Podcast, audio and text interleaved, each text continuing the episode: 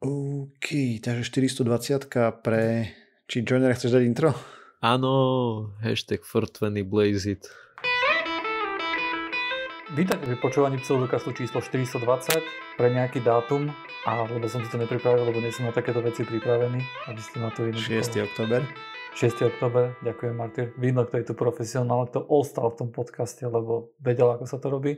Takže vítam ťa, Martyr. Nazdar. Vítam aj Osirisa. Ahoj. A vítam Kupka. Ahojte. Ty kokos, to je také dlhé predstavovanie. A ja som joiner pre ľudí, ktorí ma nepoznajú. No fuj, hanba. Hajde počúvať staré časti podcastu. Chápeš? Odídem na zo pár častí a už ma nikto nepozná. To, na, to je strašné. Hmm. No jo. No, Čistá ľudia rýchlo zabúdajú. Takí nevďační sú ľudia, no. Nevďační. Človek obetuje tomu polovicu svojho života, hej. Polovicu majetku. Polovicu majetku, no. Kým to nezačal Marty ťahať samozrejme celá. Dobre chalani, mm. tak sa opýtam takú ošometnú otázku, že čo nového? Boli sme v Blave na podcast meetingu. Meetupe, teda v Bratislave, Meetupe. aby som bol konkrétny, alebo Blava to volajú Engačovia. Bľave. Bľava. No a čo teda? Čo tam bolo? No nič, dozvedeli sme sa veci. Že treba monetizovať podcasty, napríklad som si snamať odniesol. Áno. Nie, že treba, ale že veľa ľudí to robí. Na rozdiel od nás. Mm-hmm. Lebo chceli by. Hej. Ale my, my už tiež monetizujeme, keďže už, už aj to roku, hej. hej, ale po iné roky sme to monetizovali tým zlým smerom. Minusovým.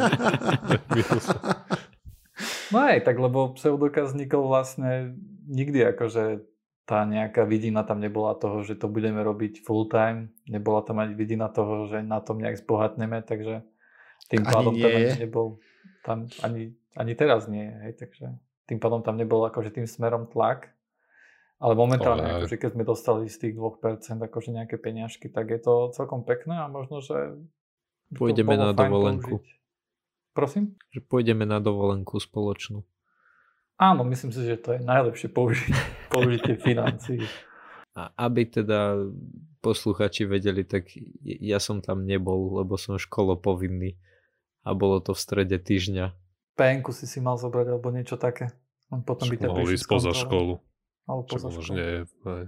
Hm. na výške už tam ťa niekto nenutí chodiť, tam už chodíš sám od seba. Jo no, no ale tak z toho akože z toho meetingu podcasterov boli tam, bolo tam nejakých 18 podcastov predstavených a myslím, že tam bolo dosť veľa ľudí a, a potom na konci bola nejaká beseda vlastne, kde sa, kde sa to rozprávalo, myslím, že sa to aj vysielalo na Facebook alebo kde. Mm-hmm. A dosť mi to pripadalo také, že to bolo že to bolo pre ľudí jednoducho, ktorí robia podcast alebo chcú robiť podcast a pre ostatných to bolo asi nie veľmi zaujímavé. Hmm, tak sa tam preberali tie utrápy, ktorými prechádzajú tí ľudia, čo nahrávajú. A teda najmä tí, čo to strihajú potom. Typu, čo robiť, keď má host veľmi zlý mikrofón. Hm, tá smola. Hm. no tak, ja napríklad, um, ja momentálne plánujem, teda už veľmi dlho plánujem ten IT podcast spraviť. A už mám nakúpený jeden mikrofón, ktorý vlastne teraz testujem v tomto momente. A druhý mikrofón bude mať vyložené iba na hosti, hej, že mm-hmm. na ten mikrofón napojím hostia a tak sa s ním budem rozprávať, takže aj takým Že budeš posielať hore dole? Um, no nie je to nejaká drahá záležitosť, ja mám taký malý Laravír uh, Bose uh, mikrofón, či nie je to Rode a nestojí to nejak strašne veľa, takže nejakých 20 eur tak určite akože by som bol rád, keď to niekomu pošlem, aby mi to poslal naspäť, ale ak to nepošle, tak predsa len to nie je 100 eurový mikrofón, že by som sa z toho zbláznil nejako, keď... Ale hádam to budú posielať naspäť, takže v pohode. Mm-hmm. Juju, a ty sa ako mal teda, keď si tu bez nás sa flákal? Pracovne som bol veľmi vyťažený. Okladom auta nemám napríklad žiadne akože news, nič takého zvláštneho sa nestalo. Že funguje, Akurát, hej. Aj funguje, po 30 tisícoch kilometroch už som na nich spravil. Už som urobil takmer 40 tisíc. Wow. A takže už bol aj na garančke. A ani žiadna, ani že malá nehoda, ťukes, nič? Oškretá tak. farba? Obávam sa, že nie. Obávam sa, že nemám nič akože takto reportovať z tohto. Oh. Ja viem, že to nie je akože dobré pre pseudokaz. Dokonalý vodič. Lebo samozrejme nejaká havária by akože zvýšila počúvanosť podcastu, ale žiaľ nič takého sa nestalo. Ale bol som v kine. Bol som na sci-fi filme. Ktorom? V ktorom kine? nie, nie v ktorom sci-fi filme. Hej, Ad Astra? jeden. Ad Astra, presne. OK, nespojluj, chcem na to ísť. teda takto, oplatí sa, ale počul som, že hej. Um, ja som na to počul tiež celkom dobré hlasy, takže aj kvôli tomu som išiel a možno, že aj kvôli tomu by mohli ísť aj poslucháči, lebo samozrejme môj názor nemusí byť správny. A už podľa toho, ako hovorím, tak je asi dosť jasné, že mne sa to veľmi nepáčilo. Mm. Podľa mňa to nebolo sci-fi. A to, že to bolo sci-fi, to bolo len to, že tam boli tie raketky, ale to kľudne mohli byť autobusy akože vôbec tam o to nejak, o to sci-fi nešlo. Vôbec tam akože to nehralo žiadnu rolu. Ale bol to príbeh otca a syna. Myslím si, že nebol dobre urobený. Myslím si, že vizuálne bol dosť zlý. Myslím, že na konci odrazu mali nastavenú inú uzávierku, sa to tuším hovorí. Teda bolo vidno, že tam že to nebolo 24 snímkov, ale ako keby to bolo natáčané na 30 snímkov a ako keby to niekto akože na videokazetu nahrával. Bolo to dosť zlé podľa mňa. Takisto herecké výkony boli slabé, to som ničom. Ja som pri tom nič necítil a takisto aj moja manželka vlastne, keď sme odchádzali z kina, tak sme sa tak vlastne na tom zhodli, že vôbec nám na tom nejak nezáležalo. Často mi to bolo nudné, až nudné, ale no, ako hovorím, akože koľko ľudí, toľko názorov, takže ak niekto Hej, no, chce... sú ľudia, to... ktorým sa páčil Prometheus napríklad. Áno, koľko ľudí, toľko zlých názorov. ja som na to vyšiel aj hlavne kvôli tomu, že to prirovnávali nejak ku 2001 Vesmírna Odisea, že je to podobne pomalý film a 2001 Vesmírna Odisea je jeden z mojich akože obľúbených filmov. Mne sa to akože strašne vizuálne páči. Si myslím, že v tom filme môžeš na, každé, na každej chvíľke akože stopnúť to a dať si to ako wallpaper na počítač, že to je jednoducho, že to je umelecké dielo. Myslím, že to je úplne že super. A hlavne keď sa pozráš na to s tým, že v ktorom roku to bolo natočené a rozmýšľaš, akým spôsobom robili tie špeciálne efekty, tak je to úplne, že je jednoducho. No. A keďže to bolo ku tomuto prirovnávané, tak ja som išiel na toto a bol som naozaj veľmi sklamaný aj tú vizuálnu stránku. OK. Ale kľudne choďte. Ako, zase Spravte si filmov, vlastný názor. Áno. No ale my máme novinky, nie pokiaľ viem, lebo Google uh, takto. Google zverejnil nejakú štúdiu, uh, ktorá ešte není peer review poriadne, takže normálne sa čaká na to, avšak nedá mi o tom neinformovať, lebo sa chvastajú celkom dosť a chvastajú sa tým, že dosiahli kvantovú nadradenosť alebo teda kvantum supremacy to je nejaký taký mílnik, keď by kvantové počítače mali prekonať tie naše, čo máme pri stoloch. No a teraz najprv, že čo je to taký ten kvantový počítač, si zopakujeme tak skratke. Takže náš počítač štandardný funguje na tom, že vezmeme si taký jednoduchý príklad, že máme 4 byty, hej, a do 4 bytov to vlastne každý byt môže obsahovať nulovú jednotku, vieme odložiť 12 štvrtú možností ale naraz tam môže byť iba jedna z tých možností. To znamená, že dokopy máme 16 možných kombinácií tých 0 jednotiek, ako ich vieme usporiadať, ale naraz môže byť uložená jedna. Kdežto pre kvantový počítač uložíme 4 superpozície do qubitov a máme 16 možností a všetkých 16 vie byť naraz v tých 4 bytoch. A teda počet možných kombinácií, ktoré tam vieme ukladať a spracovávať naraz, rastie práve mocninou tých bitov. Kvôli tomu je to také šialené. Keď si vezmeme taký štandardný 8-bitový register, môže uložiť maximálne 256 kombinácií, ale stále tam vieme uložiť len 1 byte, teda napríklad jedno písmeno z klávesnice alebo z ASCII tabulky, hej, čo je tabulka znakov, kdežto register vyplatne všetko čo do tej klavesnice alebo z tej asi tabulky vieme uložiť. No a prečo to má takú obrovskú výhodu, alebo na čím sa pozastavujú, hej. A nad štandardnými informáciami robíme rôzne operácie, napríklad AND OR a podobne, kde sú dva vstupy a potom je logická brana nejaká alebo nejaké ščítavanie alebo podobne a dostaneme jeden výstup. Ale hlavne tie logické brány sa používajú, hej, že jednotku a jednotku, tak dostaneme jednotku, keď je to end, hej, a všetky ostatné kombinácie sú nula. Alebo OR je proste jeden zo stupov je jedna, tak výstup bude jedna. Iba v prípade, že sú obe nuly.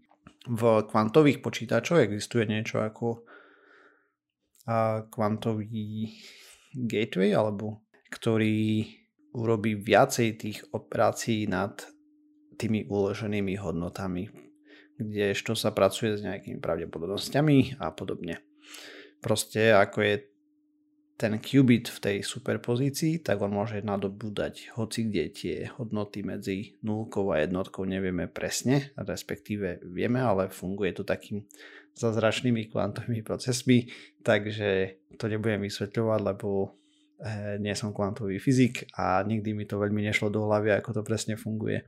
Ale akú to má výhodu teda do budúcna a musím podotknúť, že ešte nie teraz, aj keď Google niečo spravil, ale dopracujeme sa k tomu, že čo. Do budúcna sa plánuje s tým, že dajme tomu, že máme databázu domácich zvieratok, hej, a tých zvieratok je strašne veľa niekoľko miliónov. A teraz keď chcem nájsť domáce zvieratko, ktoré sa volá Janko Hraško a má, čo ja viem, mm, modré, musím prechádzať postupne cez tú databázu jednotlivých vlastne položiek a teraz porovnávam, hej, je to Janko Hraško a má modré sfarbenie ucha a keď nie, tak idem na ďalší záznam a na ďalší a na ďalší a takto trvá nejaký čas. Je to pravda, Osiris? A, áno, presne tak. ja sa pýtam databázového experta, či už počul o indexoch vlastne. O indexoch niečo, hej, no. No dobre. Uh, teda si hovoril to, že, že keď chceš prehľadať databázu, tak musíš ísť po, jednu po druhej, hej, akože Presne. No. Kdežto ten kvantový počítač sa na ňu pozrie ako na celú. Milión záznamov je nejakých 2 na 50, ani nie. A takže 50 qubitov nejakých ubohých tam stačí alebo tak na to, aby to proste zlúskol celú a vyplul výsledok. Takže tie, ja som povedal kvantové brany, to mali byť superpozičné brany, cez ktoré sa robia tie logické operácie. No a tým, že ten počítač to spraví celé naraz, tak sa dostávame k tomu, že by mal byť oveľa rýchlejší v určitých procesoch, Google teraz predstavil vlastne, alebo teda oznámil, že má tú nadradenosť, hej, kde porovnával vlastne procesor, ktorý postavili s menom Sycamore, čo je nejaké dvojrozmerné pole 54 transmon qubitov, čo je špeciálna forma nejaká tých qubitov. Navrhli špeciálny algoritmus, teda takto. Algoritmus, ktorý testovali, je špecificky optimalizovaný pre kvantové počítače, hej. Takže tam je nejaká tá ne- nevýhoda toho, hej, jak to robili, ale v princípe k čomu sa dostali, že mali teda ten Sycamore a voči nemu postavili Summit uh, super počítač, ktorý vlastne, čo je najvýkonnejší super počítač aktuálne na svete, podľa informácií k dnešnému dátumu, lebo to sa veľmi rýchlo môže zmeniť, takže k 30. septembru 2019 proste mal nejaký počet záznamov, snažili sa teda zrátať tie bitové stringy z tých záznamoch s určitou presnosťou, ale vyšlo im to tak, že na tom super počítači samite iba pre množinu 14 tých prvkov, alebo ako to bolo, to mohli robiť, lebo sa im viac nevošlo do pamäte naraz a mali iba 1% presnosť. Čím nižšie číslo, tým sa tá presnosť vlastne zvyšuje učovania. A to by podľa simulácie pri tej množine 14 prvkov zabralo cca rok. Ten Sycamore počítal s plnou množinou 20 prvkov s nižšou presnosťou, cca 0,1%, teda nie že cca, ale presne. dokázal prerátať vlastne ten istý algoritmus za 600 sekúnd. S tým, že z tých 600 sekúnd najväčším limitujúcim faktorom bol kontrolný hardware a jeho rýchlosť vlastne čítania z procesora a samotný procesor zvládol celú tú prácu, ktorú by Summit dával pri nižšej presnosti a menšej vzorke za rok, tak on ju dal za 30 sekúnd ako samotný procesor. Ale nech je to 600, lebo aj čítať z neho treba a ten hardware ešte je dorobený. Takže to je veľmi, veľmi zjednodušené z tej štúdie uh, celý ten výsledok. Samotní autory tvrdia, že toto je ešte len nejaký proof of concept, teda nejaká vlastne overenie nejakého konceptu, že ako by to mohlo fungovať od reálne užitočného kvantového počítača je to stále ďaleko, avšak je to celkom slušný milník, hej, a zároveň by to mohol byť aj benchmark do budúcna, teda nejaký test, voči ktorému by sa to porovnávalo, hej, že ako, a oni teraz vôbec nepochybujú nad tým, že toto bude prekonané určite, e, jednak optimalizáciu algoritmov a potom samozrejme výkonnejšie procesory budú postavené. Čo je, čo je dôležité si povedať je, že veľmi často sa to tak podáva, že tieto počítače môžu skončiť na našich stoloch. Nie, a nemôžu. Samozrejme... Čože? Nemôžu. No, nemôžu, áno. A nechcem povedať, že nikdy, ale ich určenie je úplne iné. A takisto na tie formy kalkulácie, na ktoré my sme momentálne zvyknutí pri normálnych počítačoch, to, čo my teraz potrebujeme, tak to keď by neboli rieš, vyriešené nejakým kvantovým počítačom, by to nešlo rýchlejšie. Lebo my plno veci nevieme vlastne urobiť algoritmom, ktorý by bol výhodnejší pre kvantové počítače. Presne. Aj. A Takže napríklad akože také pozeranie videa alebo podobne by nebolo lepšie na kvantovom počítači pre nás. Pravdepodobne nie. Aj. Aj keď Aspoň to video je zatiaľ, také... čo o tom vieme, tak toto povie. No. video je možno, že zlý príklad, lebo tam je prístupný nejaký, nejak, nejaká forma šumu. Tam mm. by ten šum nejak ne, nevadil. A to je vlastne aj problém. Napríklad my vidíme, že tento Google kvantový počítač má vlastne 54 qubitov, z toho jeden im nefungoval, takže 53 nakoniec. No a odhaduje sa, že potrebujú asi tisíc na to, aby mali poriadnu error correction pri tomto type kvantových počítačov. Takže vidíme, ako sú ďaleko od toho, hej. A to je, to je jednoducho veľký problém škálovať vyššie. To je vlastne spôsob, akým sa uberajú Google, Intel, IBM, ale napríklad taký D-Wave, o ktorom sme v minulosti už rozprávali, čo je vlastne jeden z takých prvých, ktorý mal nejaký komerčný kvantový počítač, aj keď mnoho ľudí, a určite aj nejaký tu na v tomto podcaste by namietali, že to nie je kvantový počítač, tak oni napríklad majú 2000 qubitov, hej? Akože, mm-hmm. Len oni, oni to nemajú postavené na tých o, vlastne uh, kubitových gatách, hej, ako, ako to robí Google. Hej, na tých superpozičných gatách. No. Aj. Teda, oni, o, teda to použitie toho kvantového počítaču napríklad od D-Wave je o mnoho užšie a o mnoho akože menej je to použiteľné ako napríklad to, kde sa vlastne snažia tieto väčšie spoločnosti hýbať. Hej. Hej. A nie ale gatách, ale oni... bránach. OK, sorry. Jo, ale... No a vysvetlite mi ešte jednu vec. Uh, ja som celkom nepochopil, že čo oni teraz robili a vždy počujem, keď počujem o kvantových počítačoch, tak počujem o tom hľadaní v databáze. To ešte stále nevieme, akože bol by to problém, alebo je to len nedostačujúci akože kebyže mi, kebyže mi ukážu využitie toho na príklade v tom, že teraz sme hľadali v eh, databáze s 10 miliardami záznamov a tento hľadal toľko a tento hľadal toľko, že, že či to nerobia kvôli tomu, že nechcú, alebo kvôli tomu, že nemôžu. Ako myslím, to, to ako, neexistuje. Že... Ešte to nemôžu. Šťastí ten problém postaviť nejaký väčší procesor, to je mm-hmm. jeden problém.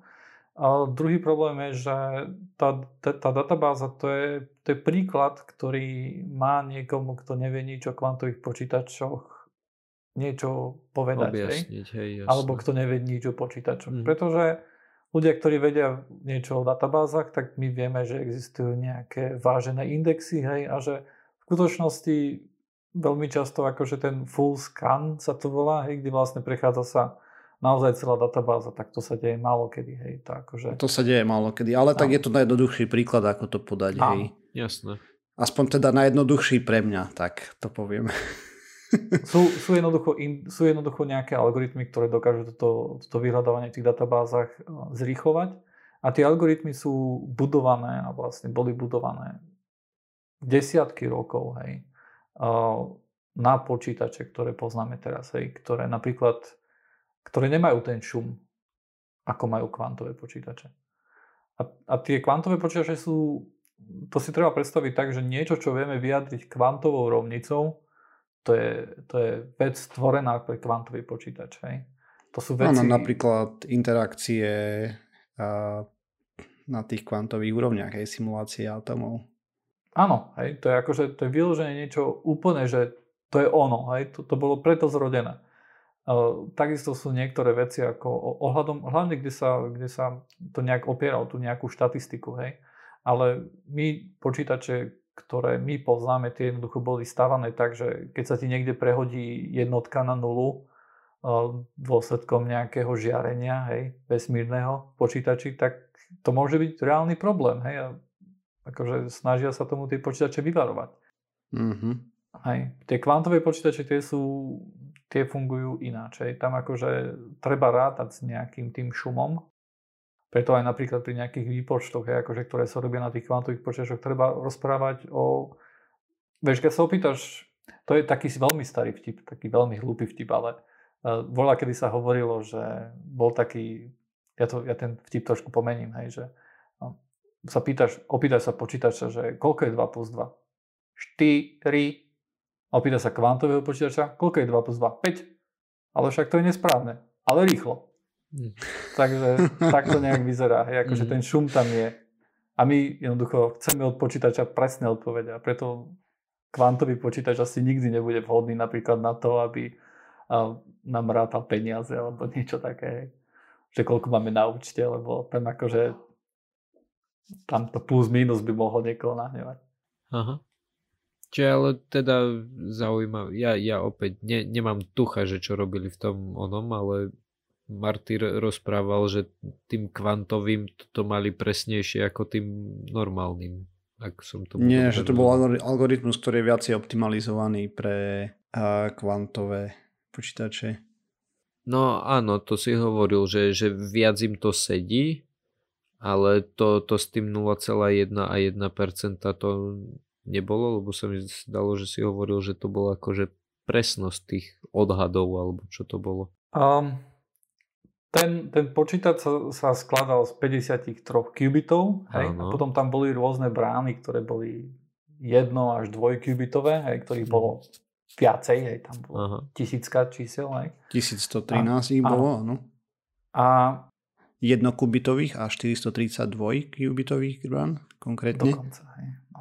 A, a tam vlastne jednoducho, ty keď, ty keď tomu dávaš nejakú nejak, nejaký vzorec, tak ty očakávaš, že, že ten počítač sa bude, ten kvantový počítač sa bude míliť, hej? Mm-hmm.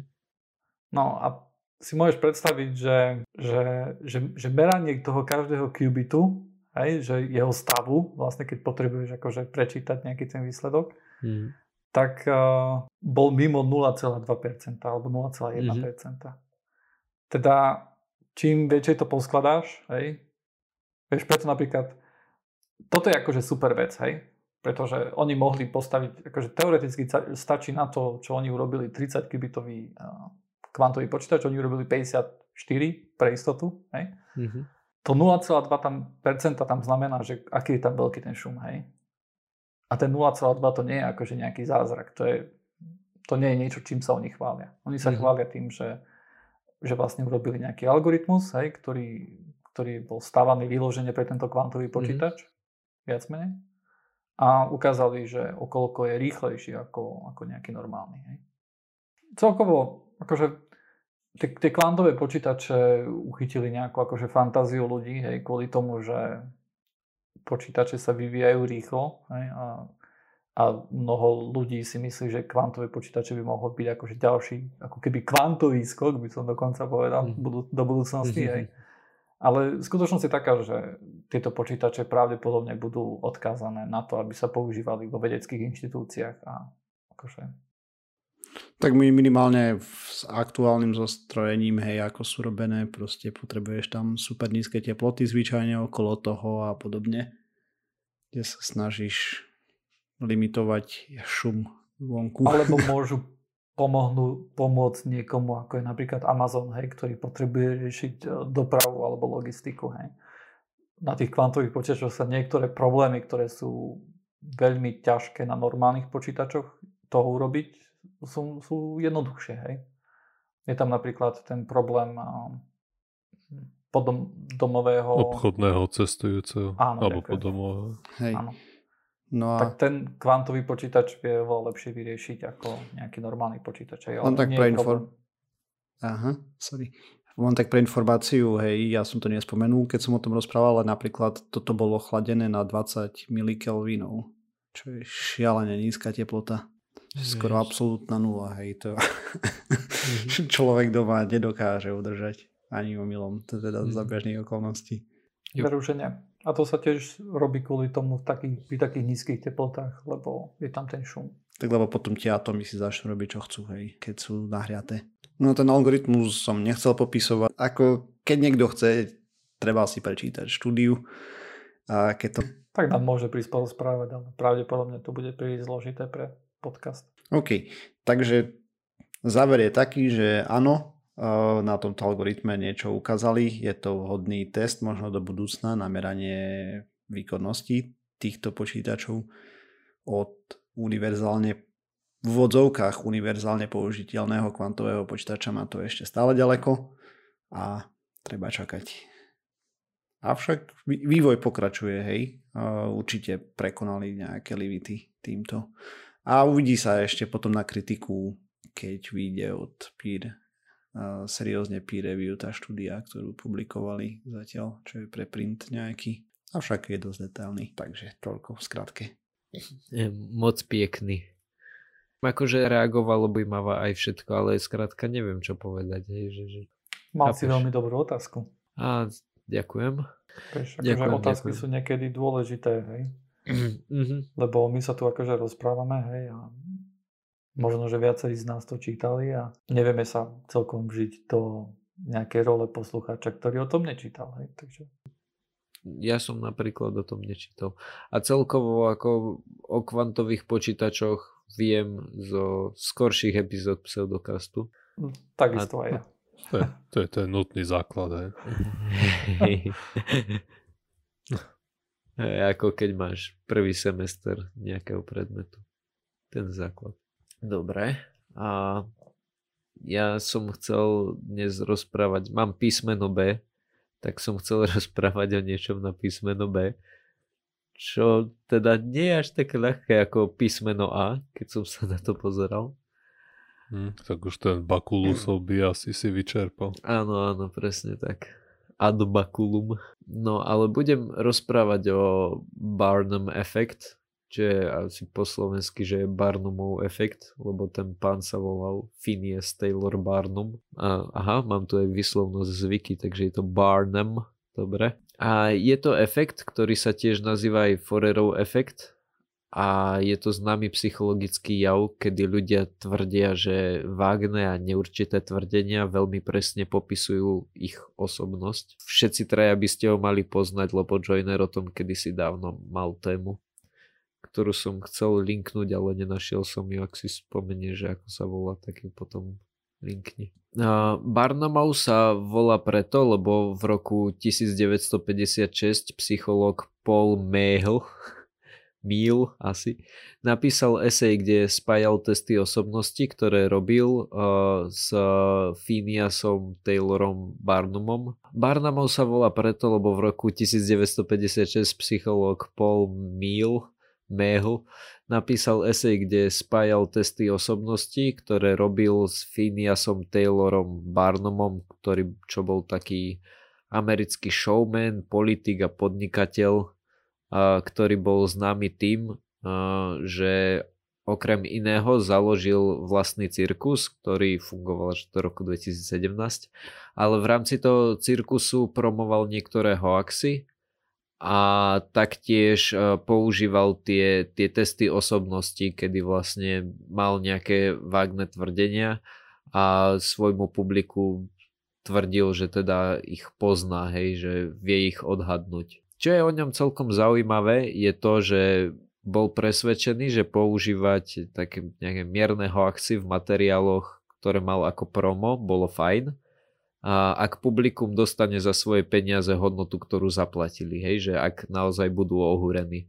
Ale bol veľký odporca napríklad spiritualistov alebo teda ľudí, ktorí zarábali peniaze klamstvom, ale nie takým, keď ideš do cirkusu, očakáva, že budeš oklamaný, ale on bol akože odporca ľudí, ktorí klamali ľudí, pýtali si za to peniaze a tí ľudia im verili že nevedeli o tom, že im klamu. Teda asi ako nejaký rozdiel medzi vešti, niekým, kto ti vešti a kúzelníkom, hej? Áno, áno, presne tak.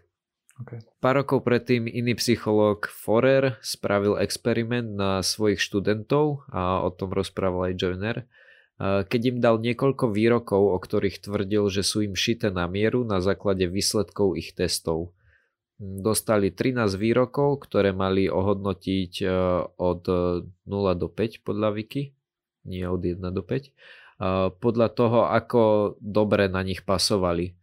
A priemerné hodnotenie bolo 4,3. Po ukončení experimentu boli teda študenti oboznámení s faktom, že všetci dostali rovnaké výroky a že to boli výroky, ktoré on opísal z nejakého astrologického časopisu. Tento Barnumov efekt je vlastne spôsob uh, seba hodnotenia a zaujímavé je to, že ľudia tomu podliehajú bez ohľadu na to, že kde sa nachádzajú, ako sú rasy a tak ďalej. Uh, v roku 2009 skúšali nájsť rozdiel medzi západniarmi a ľuďmi z Číny a ľuďmi z Číny napríklad, ale výsledky boli podobné ako vajce vajcu. A či už to teda sú ľudia, ktorí veria, že im horoskop povie niečo o nich na základe ich datumu narodenia, alebo napríklad e, nejaký vyšetrovateľ, ktorý je prezvedčený, že má správneho páchateľa, lebo na neho sedí popis, že je vysoký hnedovlasy v strednom veku. Čo však vyzerá, že dokáže potlačiť tento jav, je keď e, nastúpi tzv. self-serving bias, kedy ľudia akceptujú ak sú tieto tvrdenia o nich pozitívne, ale odmietajú negatívne tvrdenia. To znamená, že keď si v horoskope alebo v čomkoľvek inom, hej, kebyže nám ten učiteľ dá niečo v zmysle, že si trošku uh, snílek, ale vlastne si super, tak povie, že a, áno, to som, ale kebyže tam dá, že, že si celkom pako a občas sa správaš k ľuďom škaredo, tak máš väčšiu šancu sa s tým tvrdením nestotožniť. Také obľúbené, tvrde, obľúbené tvrdenia sú napríklad, že máš zmysel pre humor. Áno, áno. To každý povie, že má, aj dokonca aj tí, čo nemajú. A, no a teda, ako som už spomínal, tak tento efekt je často využívaný rôznymi astrologmi, vešcami, E, horoskopármi a tak ďalej. Problém nastáva v tom, že ak človek vníma takýto výrok, ako že mu bol šitý na mieru a súhlasí s ním, zvykne potom prisudzovať kredibilitu aj jeho zdroju.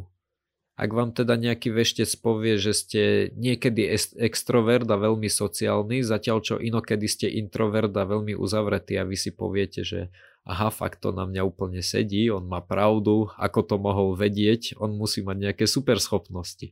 A nemá. Ve... No, nemá. Ale to je u veľa ľudí uh, zdôvodnenie.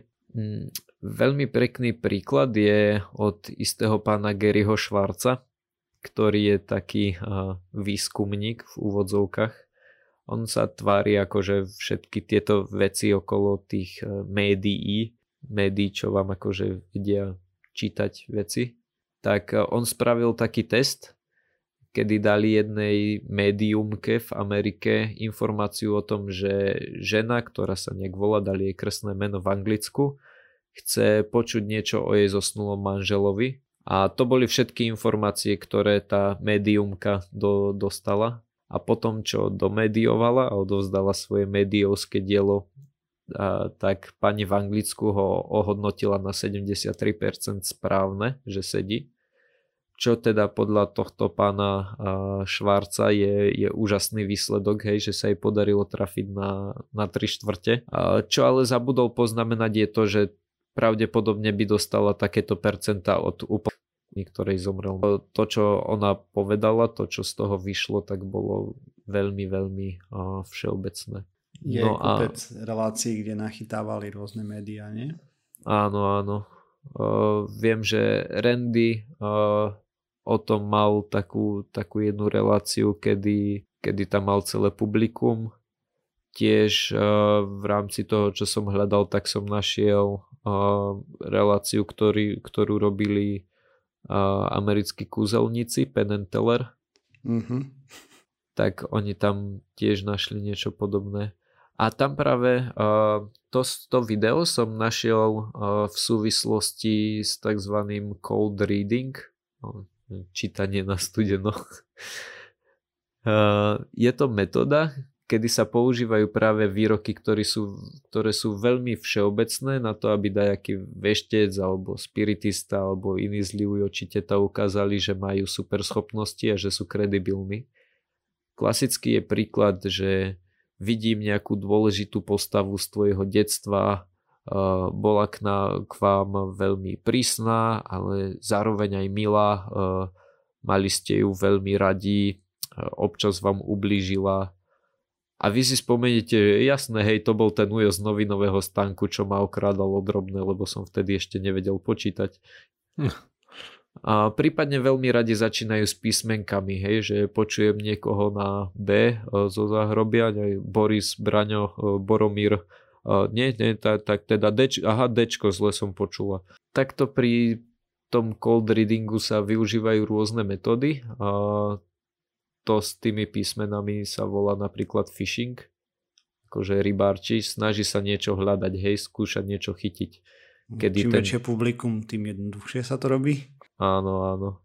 A ten, budem ho nazývať čitateľ, hej, že teraz niekoho číta, niečo nahodí a čaká, že ten čítaný sa chytí, hej, že napríklad, že niečo sa stalo vo februári a teraz ten, kto je čítaný, tak povie, že buď sa niečo naozaj stalo, čo, čo vtedy sa chytí toho, že dobre stalo sa, ideme na to. A prípadne, ak sa nič nestalo, tak ten čitateľ môže pokračovať tým, že no ale stalo sa, ja to vidím, len vidím, že tú spomienku potlačate. Bola to nepríjemná spomienka spojená s bolesťou v, v chrbte, alebo s bolesťou, áno a te, teraz to postupuje, už to máte v srdci, teraz je to v hlave a tak ďalej.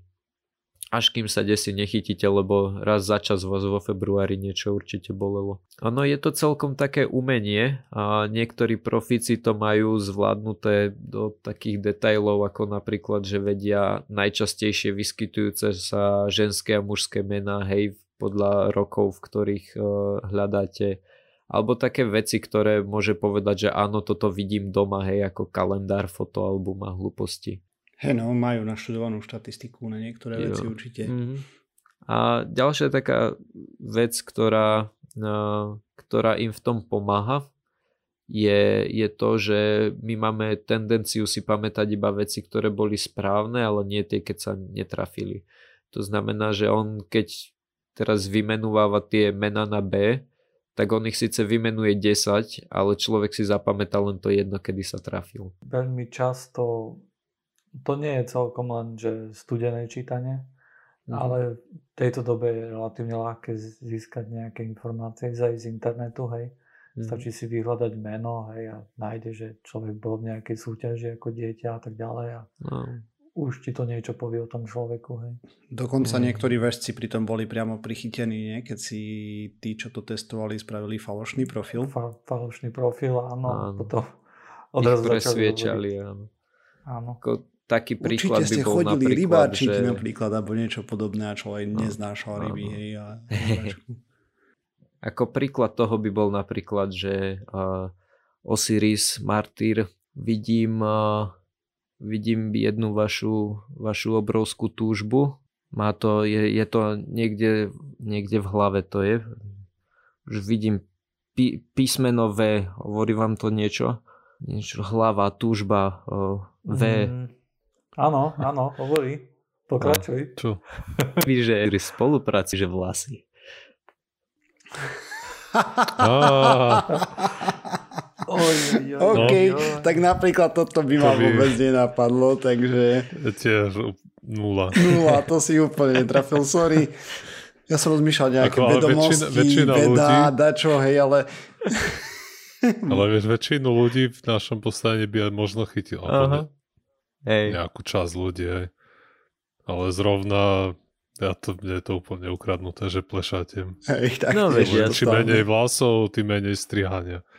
Ináč to, to je pravda. Možno keby ma, to, keby ma to trapilo, tak asi by ma to napadlo. Mm-hmm.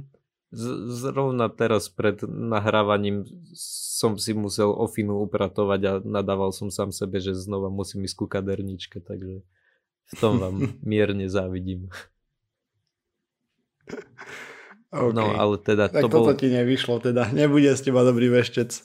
Ah, my, zlé, my sme zlé tieto. Ah. A jak sa to povie, tie obete. Áno, mm. mám vás slabo prečítaných. Ale teda, uh, tak nejak na záver uh, by sa patrilo povedať to, že je to niečo, čomu ľudia uh, podliehajú uh, naprieč celým spektrom. Je tam voľa toho, že keď mi niekto povie, keď mi niekto polichotí, tak uh, je to, je to pre mňa akože ja mám rád, keď mi ľudia lichotia a mám väčšiu e, šancu sa s tým stotožniť, hej. Ale čo sa týka, e, či už sú to títo vešci, astrologovia, horoskopy, hlúposti, tak vždy je, je tá podstata toho, že ten človek, ktorý si to číta, hej, alebo teda ten, ktorý by bol čítaný, tak on musí chcieť nejaká byť, prečítažiť sa, pospájať si bodky, vôľa uveriť tým veciam a teda obzvlášť, ak nám lichotia. E, je to niečo, čomu sa dá úplne, že keď nasadíte skeptický štít, nepomôže nič, hej, pretože môže tvrdiť, že tá nejaká osoba túto nie, neviem o nikomu. Áno, skeptický štít napríklad aj, to je veľmi známe, hej, pomáha napríklad uh, proti energetickým vampírom, hej. Takže to vám odporúčam nasadiť stále. Alebo aj proti urieknutiu, keď sa niekto No tak bojí. to už neviem, či je 100% ten štít. Dokonca ťa neunesú mimozemšťania, nedajú ti análnu probu. Ukončíme to. A ja som dúfal, že aj ty budeš mať nejakú tému ešte. Tak, ešte ja som tu keď tak strašne veľa. No. Hej, hej. som Mal Ad, Ad Astra. Áno, áno. Recenzia. No, Ešte prezrať posluchačom, že či si majú zvykať na tvoj zamatový hlas, alebo či to bolo iba one-off. A bol to test mikrofónu. Povedal som, že nebudem veľa rozprávať. Nepodarilo sa. Tak dúfam, že ten test mikrofónu bol úspešný. Ale ja sa akože nebrátim, nebránim tomu, že by som prišiel častejšie, len záleží všetko od času samozrejme. Mm-hmm. Hm. Jo, Tadžiky za návštevu. Tých, ktorí, ktorí teda Joinera nepoznáte, tak Joiner tu bol od začiatku a Priam by sa dalo povedať, že sa dokaz založil. Áno, a Priam by sa dalo momentálne... povedať, že som pozeral Pánu Bohu cez plece, keď vytváral akože život, hej. Áno, on už dynaloval, že je to okamová britva. Tak, tak. A, a, A teda momentálne nám podcast striha. a čiže- myslím, že najviac som sa preslavil tým, že 70 častí som vyslavoval pareidóliu ako paradóliu, takže to je vec, ktorú si zoberiem do hrobu jednoducho. To je perfektná vec. Chceš si zobrať aj to? Outro? Mm. Dobre, no, tak sme sa dopracovali na záver pseudokastu číslo 420. 421 vyjde potom 13. oktobra 2019. Písať nám môžete na kontakt zavináč pseudokast.sk. Nájsť nás môžete na www.pseudokast.sk, čo je stránka, ktorá vás minimálne nesleduje, alebo teda snažíme sa o to čo najmenej, takže žiadne cookies a takéto veci. Okrem toho sme na sociálnych sieťach, ako Facebooku, eh, Twitteri, YouTube. Čo by sme chceli ešte od vás? Jasne, píšte nám recenzie, keď sa vám niečo nepáči, samozrejme, budeme sa snažiť zlepšiť alebo opraviť veci. Ak sa vám páči, napíšte nám tiež. Motivuje nás to k ďalšej práci a pomáha to aj iným ľuďom vidieť, že sa nás oplatí počúvať. Ešte okrem toho sme na všetkých možných a nemožných podcastových agregátoch, iTunes, Spotify. Takže čaute. Čaute. Čau. Ahojte.